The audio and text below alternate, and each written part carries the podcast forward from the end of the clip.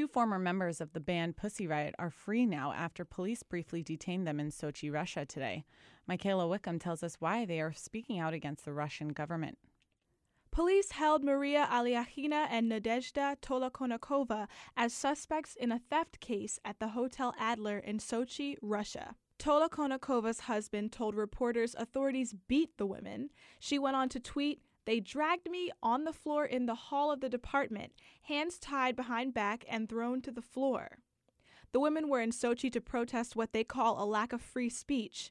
They were walking down the street speaking to journalists and activists when officials took them away for questioning.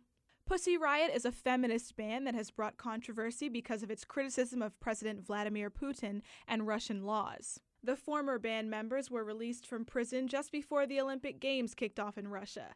They spent nearly two years in prison. The two were convicted of hooliganism and inciting religious hatred.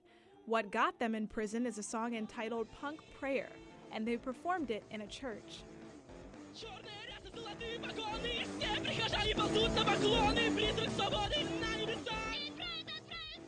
They were defiant after being released today, saying Putin will teach you to love the motherland. Mikella Wickham, Annenberg Radio News.